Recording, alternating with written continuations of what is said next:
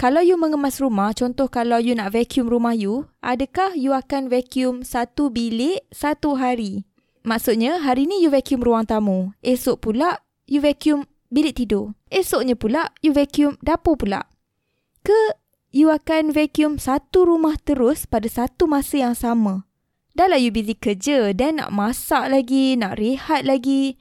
You rasa mana yang lagi senangkan kerja you? You take one hour vacuum satu rumah sekali seminggu ataupun you spend 15 minit sehari vacuum satu bilik every day. Lagi senang kerja kita bila kita vacuum terus satu rumah, betul tak? Lepas tu rumah pun bersih and kita tak payah vacuum dah, maybe for the whole week. Hey guys, I'm Carrot and this show is all about helping you build a business you love. Thanks for tuning in. I hope semua sihat-sihat belaka. Contoh yang I bagi tadi sama juga dengan konten dekat Instagram. Rather than kita edit gambar satu-satu, kan lagi senang kalau kita edit 10 terus dalam satu masa. Kalau you selalu tak sempat untuk prepare content untuk post sebab you busy and you tak ada masa, bila you batchkan kerja you, you boleh siapkan kerja sekaligus and lepas tu tak payah fikir dah untuk sebulan. Tak best ke macam tu? Inilah Passion to Action Podcast bersama Karat Miraki di mana anda boleh dengar action steps untuk berankan servis anda sekaligus menaikkan bisnes anda. Jom kita dengar episod kali ini dengan host kita, Karat Miraki. Here are the facts. Average time people spend on a task before losing focus is only 1 minute 15 seconds. And kita ingat kita tengah multitasking. But actually kita just switch our mind back and forth laju-laju dari satu kerja ke satu kerja yang lain. As in, kita tak bagi full attention dekat dua-dua kerja tu. Multitasker kurang productivity by 40%. Bila you multitask, you akan ambil 50% lebih masa untuk siapkan satu kerja and possibility untuk ada salah or error increase by 50%. Did that get your attention? Good. Now that you dah tahu multitasking is not efficient for your business or your life, I nak share macam mana nak fokus one task at a time and still boleh siapkan kerja dengan banyak by batch working. So, apa tu batch working? Batch work adalah work on one specific topic pada satu masa. You bahagikan masa kerja you berdasarkan jenis kerja yang you kena buat. I belajar macam mana nak batch work ni um, for the past six months bila I serabut banyak sangat kerja nak buat in term of creating content for social media. And by social media, I mean Instagram. I selalu rushing dan kadang-kadang tak sempat nak readykan video yang I nak buat. And bila buat benda yang sama hari-hari, I akan rasa macam repetitif sangat and macam bosan lah. Sebab alah nak kena buat skrip lagi, kena edit video lagi. I bagi contoh video tapi semua kerja pun you boleh apply benda ni, okay? Bila I bagi contoh, make sure untuk fikir macam mana you boleh apply batch work ni dekat kerja-kerja yang you ada sekarang. Okay, usually kalau kita nak create video untuk our social media, normally kita akan fikir nak buat video pasal apa, then nak buat outline, lepas tu record video tu, lepas tu edit, maybe create a cover and then caption. Kalau sekali tak apa, tapi kalau hari-hari you kena buat benda yang sama, especially kalau you selalu post video, confirm you akan rasa lemau and bosan. Lepas tu apa jadi? Alah tak rasa nak edit video lah hari ni. Ataupun tiba-tiba you nak kena keluar pula. Lepas tu you delay edit video tu. Then eventually delay post video tu. Benda ni pernah jadi kat semua orang yang create consistent content. Tadi I dah bagi contoh how I usually create video. Macam mana flow kerja tu. Where kita siapkan satu video. And then lepas tu kita move on to another video. Tapi, kalaulah I batch work based on jenis kerja yang I kena buat. Maksudnya, I akan buat satu task yang sama Contohnya macam record video untuk Instagram. Instead of I record satu je, I record empat terus. Sebab I post satu video setiap minggu.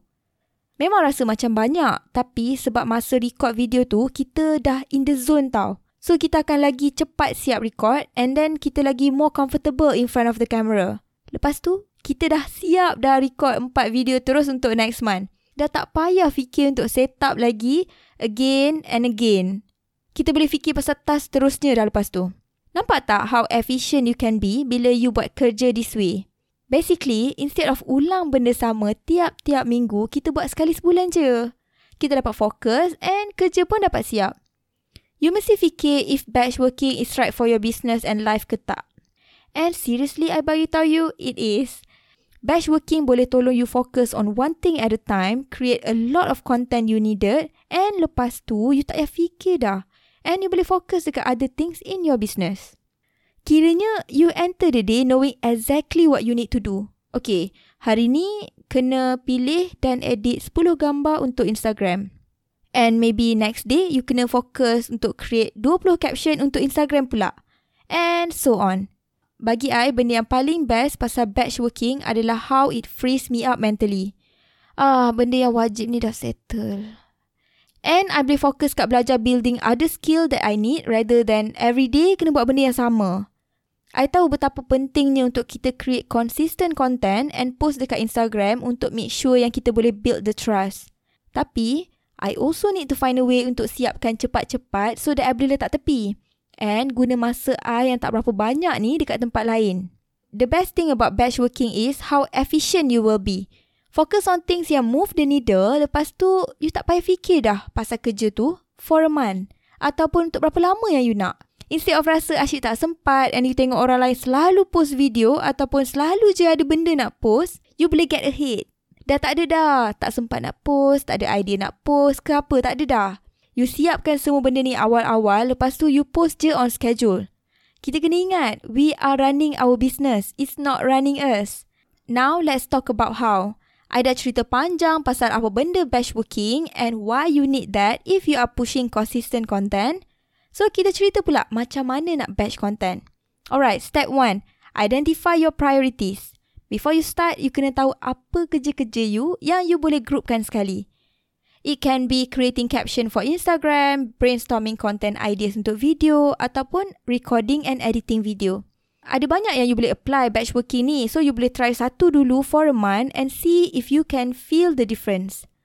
I suggest untuk choose benda yang you memang tahu you need to do untuk naikkan personal brand you dekat social media yang boleh bantu you move the needle in your business. Okay?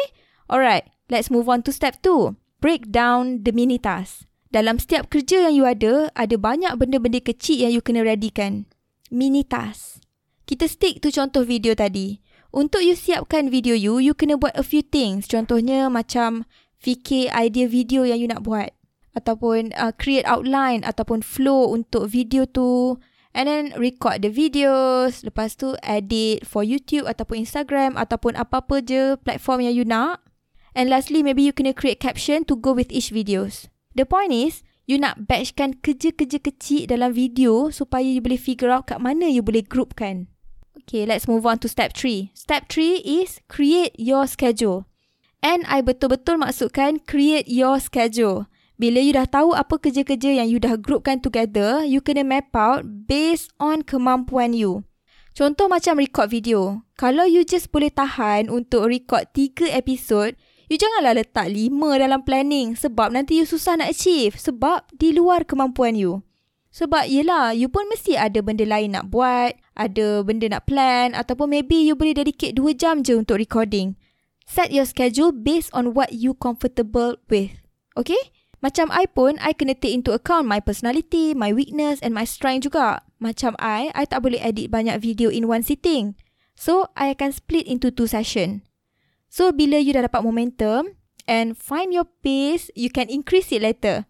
Jangan terus letak high expectation of yourself. Sebab nanti if tak dapat follow through, you akan fikir macam this method does not work and you tak nak try dah. Alright, step 4. Focus and get the work done.